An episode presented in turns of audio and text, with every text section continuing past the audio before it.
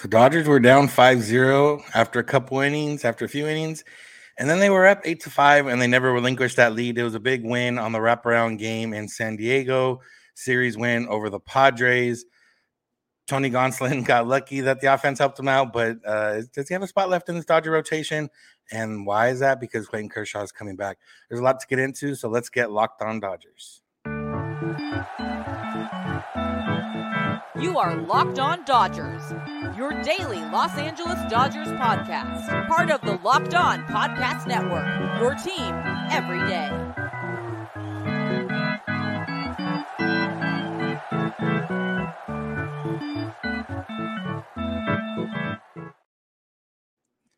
Yo, yo, yo, Dodger fans. Welcome to Locked On Dodgers. We are part of the Locked On Podcast Network, the number one local sports daily podcast network. Locked On, your team every day. This is a daily podcast covering the Los Angeles Dodgers, bringing you the smart fans perspective on our boys in blue. You can find us wherever you find podcasts and on YouTube simply by searching for Locked On Dodgers. And remember to become an everydayer and listen every single day. And if you can't do that, or if you want help doing that, I should say, you should subscribe in each of those places, wherever you get podcasts and on YouTube.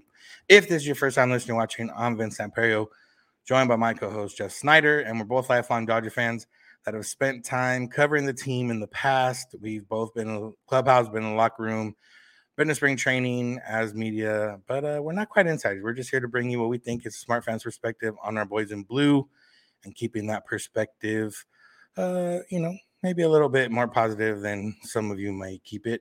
Uh, but that's what we're here for. We're here to balance you out. So remember, you can uh, subscribe wherever you get podcasts on YouTube. I'm rambling, but the Dodgers won, Jeff. The Dodgers won. They were down 5-0 and it looked like a game that one of those where you were already saying in your head maybe i'm glad they at least won two already so they're at the very worst they're going to split the series. But then the dodgers offense exploded for eight runs in one inning ended up tacking on five runs uh, a couple innings later and ended up putting up 13 to the padres seven ended up getting a win. Tony gonsolin ended up going six innings even though after three innings he had given up five runs already We'll talk about him in the next segment. But yeah, Jeff, this was one where the Dodger offense went to work and helped them out. And this is, you know, kind of what we've seen from them uh, at times over the last couple months and some that the offense can do, which is bail out the pitching when it's not that great. Yeah. And uh, honestly, the fact that the Dodgers are in first place, second best record in the National League, despite having, I mean, pretty terrible starting pitching most of the season and – a terrible bullpen for half of the season uh, is pretty remarkable. Shows you how good this offense is. This offense is better than last year's on the team that won 111 games. And so it was really impressive. In that fourth inning, Will Smith made the first and third outs for the Dodgers, uh, which is, like I said on Twitter, that's a bad thing for Will Smith, but a good thing for the team.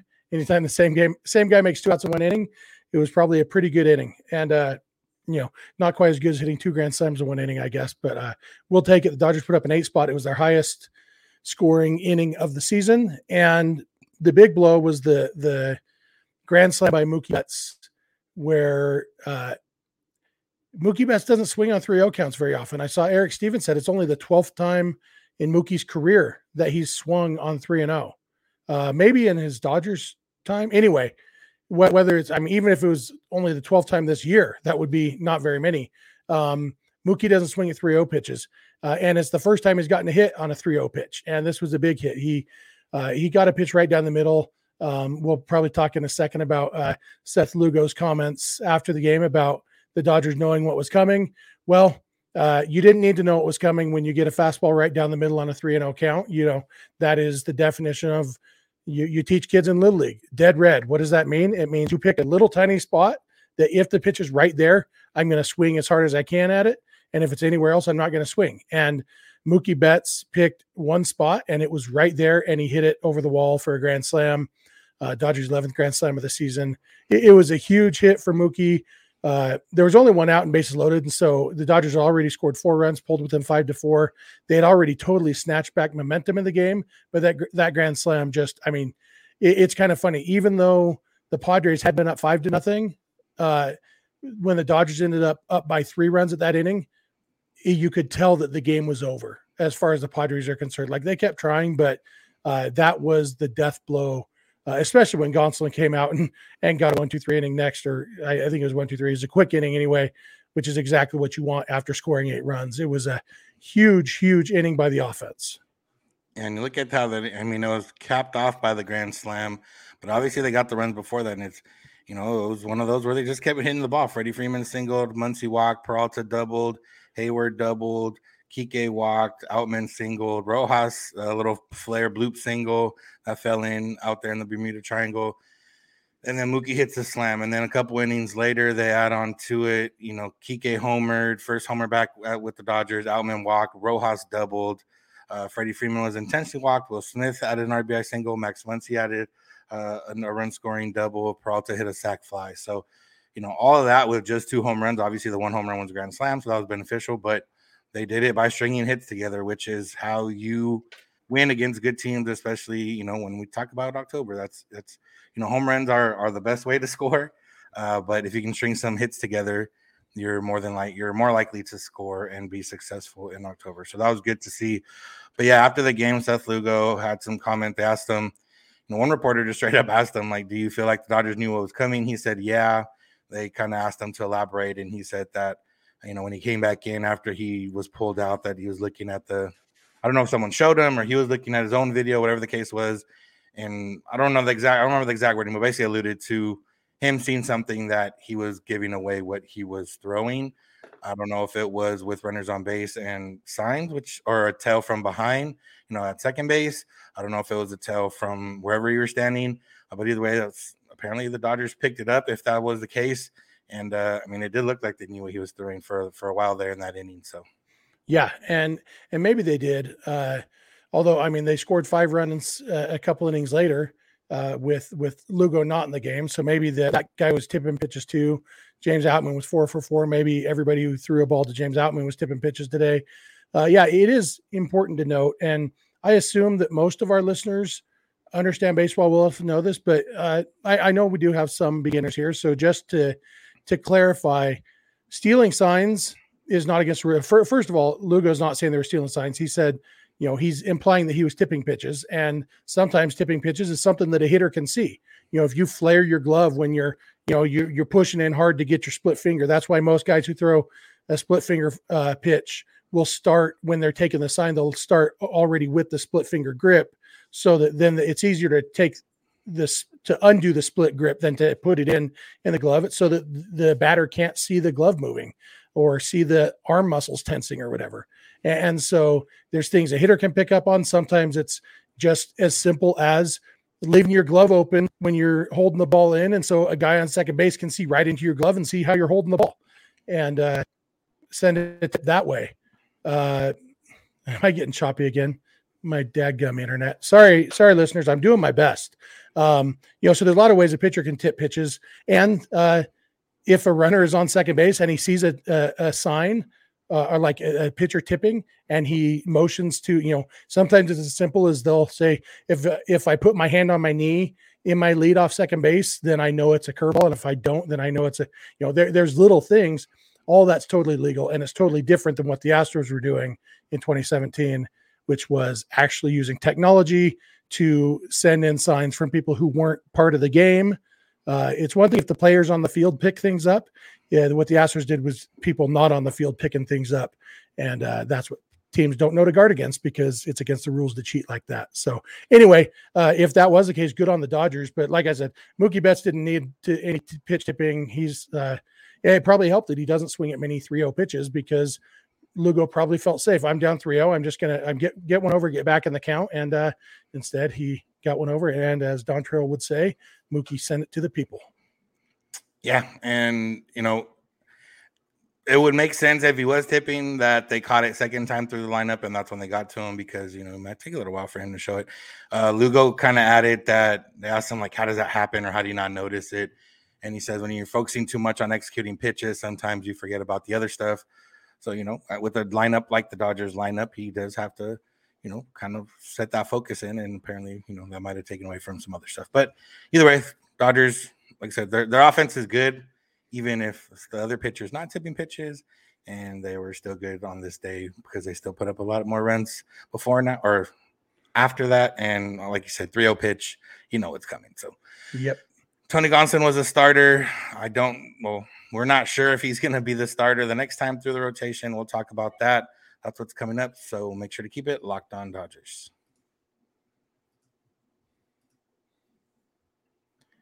Better Help. This episode is brought to you and sponsored by Better Help. If you've ever had a time in life that's tough, and you know, life is tough, and it's not always clear, you know, how you're going to be able to move forward, whether it's, you know, a big change in your life, a loss in your life, uh, you know, just lack of motivation, whatever it is, you know, a lot of people are still reeling from pandemic, you know, there's a lot going on in your life. And if you need some help, uh, you can check out some therapy because if you've benefited from therapy or if you think you could benefit from therapy, BetterHelp is here for you because whether or not you've been in therapy before, BetterHelp can help you out because they are convenient. If you're thinking of starting therapy, give BetterHelp a try. It's entirely online, it's flexible, suited to your schedule. Like I mentioned, convenient. All you got to do is fill out a questionnaire get matched with a licensed therapist, and you can switch therapists at any time for no additional charge. You can make it suited to your schedule whenever you want to get it in, and uh, you know talk through what you need to talk through. So let therapy be your map with BetterHelp. Visit betterhelp.com slash MLB to get 10% off your first month. That's betterhelp, H-E-L-P dot com slash locked on MLB.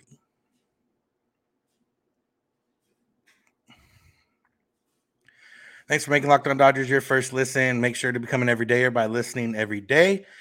Make sure to subscribe wherever you get podcasts and on YouTube. Remember, if you are not able to watch the Dodger game on TV or your phone or iPad or whatever, but you still want to listen, you can do so with SiriusXM or the SXM app. All you got to do is search Dodgers. You can get the home broadcast for any game. Dodgers are in Arizona the next two nights, so if you're not able to watch, SiriusXM, SXM app, search Dodgers, and you can listen. All right, Jeff, let's talk about Tony Gonsolin, who, as we mentioned, gave it gave up those five runs in the third inning and looked like he might have been tipping pitches because uh, there was a string of like 10, 15 pitches where everything was getting crushed by the Padres. It seemed like it was going to be one of those games where Gonsolin was going to give the Dodgers not a lot of innings and they were going to have to burn into the bullpen. Uh, but uh, thankfully, the Dodgers offense did score those eight runs and um, then ended up picking up five more runs before Gonsolin's day ended. He ended up giving the Dodgers six innings, which was beneficial. But again, he did give up six runs in those six innings and has now continued this string of tough starts for a while now. Zero's in the sevens over the last, I believe, 10 plus starts. Not good. Uh, the Dodgers are getting Clayton Kershaw back. So, you know, that's kind of, we're going to talk about him specifically in the next segment. But, you know, kind of what the idea is that they're going to need a spot in the rotation and Tony Gonsolin's spot might be it. And then after the game, Dave Roberts and Tony Gonsolin both again with the cryptic words and sayings and phrases about what's that Gonsolin's not all right physically. They won't say what it is. Gonsolin wouldn't say what it is. And you know, maybe he's gonna find himself on the injured list. Although I don't think they due that right now with Grove already on there. But Pepiot's do back. You know, there's a lot to talk about with, with starting pitching, but I guess we'll focus on Gonsolin for right now. Yeah, it's uh it's kind of interesting. We we were talking with uh, our buddy Gavin DeLuhosh, who uh, listens to the show. Uh, we were tweeting with him during the game about Gonsolin's splits, and the first time he faces a batter, you know, the first time through the order in a start, opposing hitters have a 457 OPS. It's awesome. Like that is uh 40 uh TOPS plus of 41 meaning that uh oh no SOPS plus that's the one we care about of 27. So that means that he is 73% better than league average the first time through the order. Second time through, his SOPS plus is 115 because opposing hitters have an 802 OPS. So it's like uh, first time through, hitters are a little bit better than Austin Barnes this year, um, but a lot worse than, you know, think of a bad hitter. That's about what hitters hit off Gonsolin the first time through the order. And then the second time through, it's roughly, you know, Will Smith ish. Uh, maybe not quite that good, but pretty darn good. Uh, that's the difference the second time through, which so everything about that is screaming relief pitcher, you know, two or three innings tops. Uh, basically, don't let Gonsolin face more than nine hitters in a game. Don't let anybody see him twice in one game. Uh, and you know, when we talk about Ryan Yarbrough being available now for the rotation, uh, you mentioned Pepiot uh, obviously is ready to come back whenever. Uh, he's he's off the IL now. He's just in the minors, I think. Um, and you know they just sent Emmett Sheehan back to the minors, which they could call him back up if Gonsolin did go on the injured list. Um, but with Kershaw coming back this week, which we're going to talk about more in the next segment, it does, uh, you know, Gonsolin's spot. I feel like he, today, you know, whatever day we are, Monday was his chance to say, "Hey, I still deserve a spot in this rotation." And instead, he gave up six runs in six innings. It was awesome that he was able to throw three more innings after the implosion, uh, but it doesn't change the fact that there was the implosion and uh, that most of this season he's been bad. And even if it is a physical issue, great. Maybe we're not worried about him long term. Maybe we expect him to be just fine next season. But this year, like it, it, it seems pretty clear that the Dodgers can't really afford to have Gonsolin in the rotation anymore uh, give Yarbrough that spot. Let Yarbrough try a couple starts and see what he can do, knowing that you do have Pepiot or Sheehan or uh, who's the other one that oh Gavin Stone. Gavin Stone had a great start in the minors recently. You know, you have those three guys available. Michael Grove, if he comes off the IL, you know, we don't know how serious his injury is. You know, there's other options, but it seems to me like Gonsolin has probably made his last start of the season for the Dodgers. Yeah, and if not his last start, at least his last start that's expected to be a full start, like a normal start. There's a possibility that they could use him in an opener type setting. Although, uh, with the guys that have in the rotation, like like I said last night, I, I would like to see Yarbrough just get a, a normal couple times through the rotation without an opener, unless it's like a uh, you know, the Padres do have a lot of righties to start the lineup. Maybe in that type of situation, if it's a team that just has stacked righties, maybe. But if not, I, would rather just see him get normal time in the rotation, see what he can do, um, and work his way through that. But yeah, for Gonsolin, I mean, it it was an implosion of different sorts for him. Usually, he gets himself in trouble, and from what we've known the last couple years, is he dances his way out of trouble, getting a lucky double play or you know a pop up, whatever the case was. This time, he did issue one walk uh, to start the inning, and then it was home run, single, single, double, a lot of hard hits that inning. So a little bit different, but yeah, I mean, I think if Roberts has been saying this for a couple, almost a couple months now that you know Gonsolin's not all right, but he's there because we need him. Well, now's the time where you don't necessarily need him right now, and if he does need to take a break to get right, then take that break to get right because Kershaw's coming back. The rotation will be full if they just throw Yarbrough in there. And then, like you mentioned, Pepiot, Stone, Emmett Sheehan are all there and available. And, you know, at least Sheehan, maybe not right off the bat just because they did want to kind of limit his innings. But again, it would be in a potential bullpen role, which Dave Roberts said they would look at a guy like Sheehan and a guy like Grove and, well, Grove when he's back, and then possibly Pepiot in a relief type situation. So, honestly, I think Gonsolin might go on the IL tomorrow and they call up a reliever or some or or you know somebody else to stay a couple days, and then whoever comes up, him and Hudson, uh, we'll we'll wait till Kershaw comes back. I know, although I don't, they don't have much down there, so it would have to be like Sheehan or Pepiot or Stone, which I don't know if that's what they want to do right now. So maybe he does stick around for a couple days. I don't know. Yeah, the only 40 man roster reliever currently in the minor leagues is Victor Gonzalez. Uh, Everybody else, is, you know, the, the the only other they only have four pitchers on the 40 man roster currently in the minors, and it's Gonzalez and then those three starters we mentioned: Pepiot, Grove, uh, not Pepiot, Stone, and uh, Sheehan. And so that that's why I have a hard time seeing unless uh, unless Gonsolin's really hurt. Uh, I don't think I think it's just shuttle him to the bullpen, you know, doing piggyback starts maybe. And like you said, maybe some of those piggyback starts he is the opener, you know, you know, whether he's the big spoon or the little spoon in that situation, uh, it doesn't really matter. One thought I had, Vince, I don't know if you remember this last year, uh, actually our episode on Halloween last year, uh, we talked about how the banning of the shift would affect different pitchers. And I mentioned I had talked to my buddy Mark Simon over at Sports Info, Info Solutions and he told me that Tony Gonsolin was actually the pitcher who had one of the pitchers who had benefited the most in baseball from the shift uh, last year. And when we see the Dodgers last year, they were top one or two in baseball in defensive runs saved. This year they're like 18th um, because a lot of their value came from they were really, really good at shifting.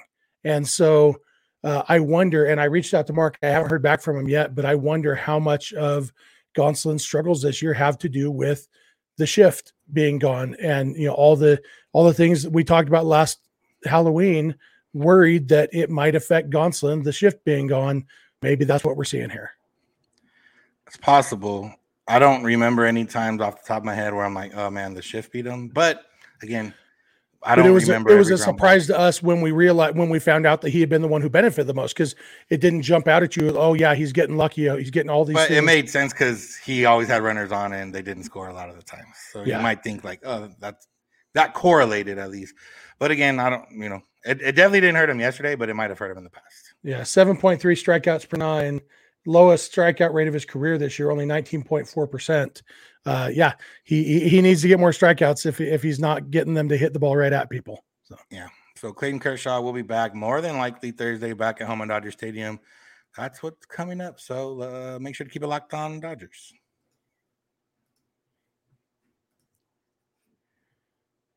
For a championship team, it's all about making sure every player is a perfect fit. It's the same when it comes to your vehicle. Every part needs to fit just right.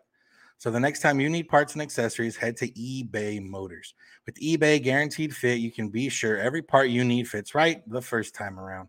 Just add your ride to my garage and look for the green check to know the part will fit or your money back. Because just like in sports, confidence is the name of the game when you shop on eBay Motors.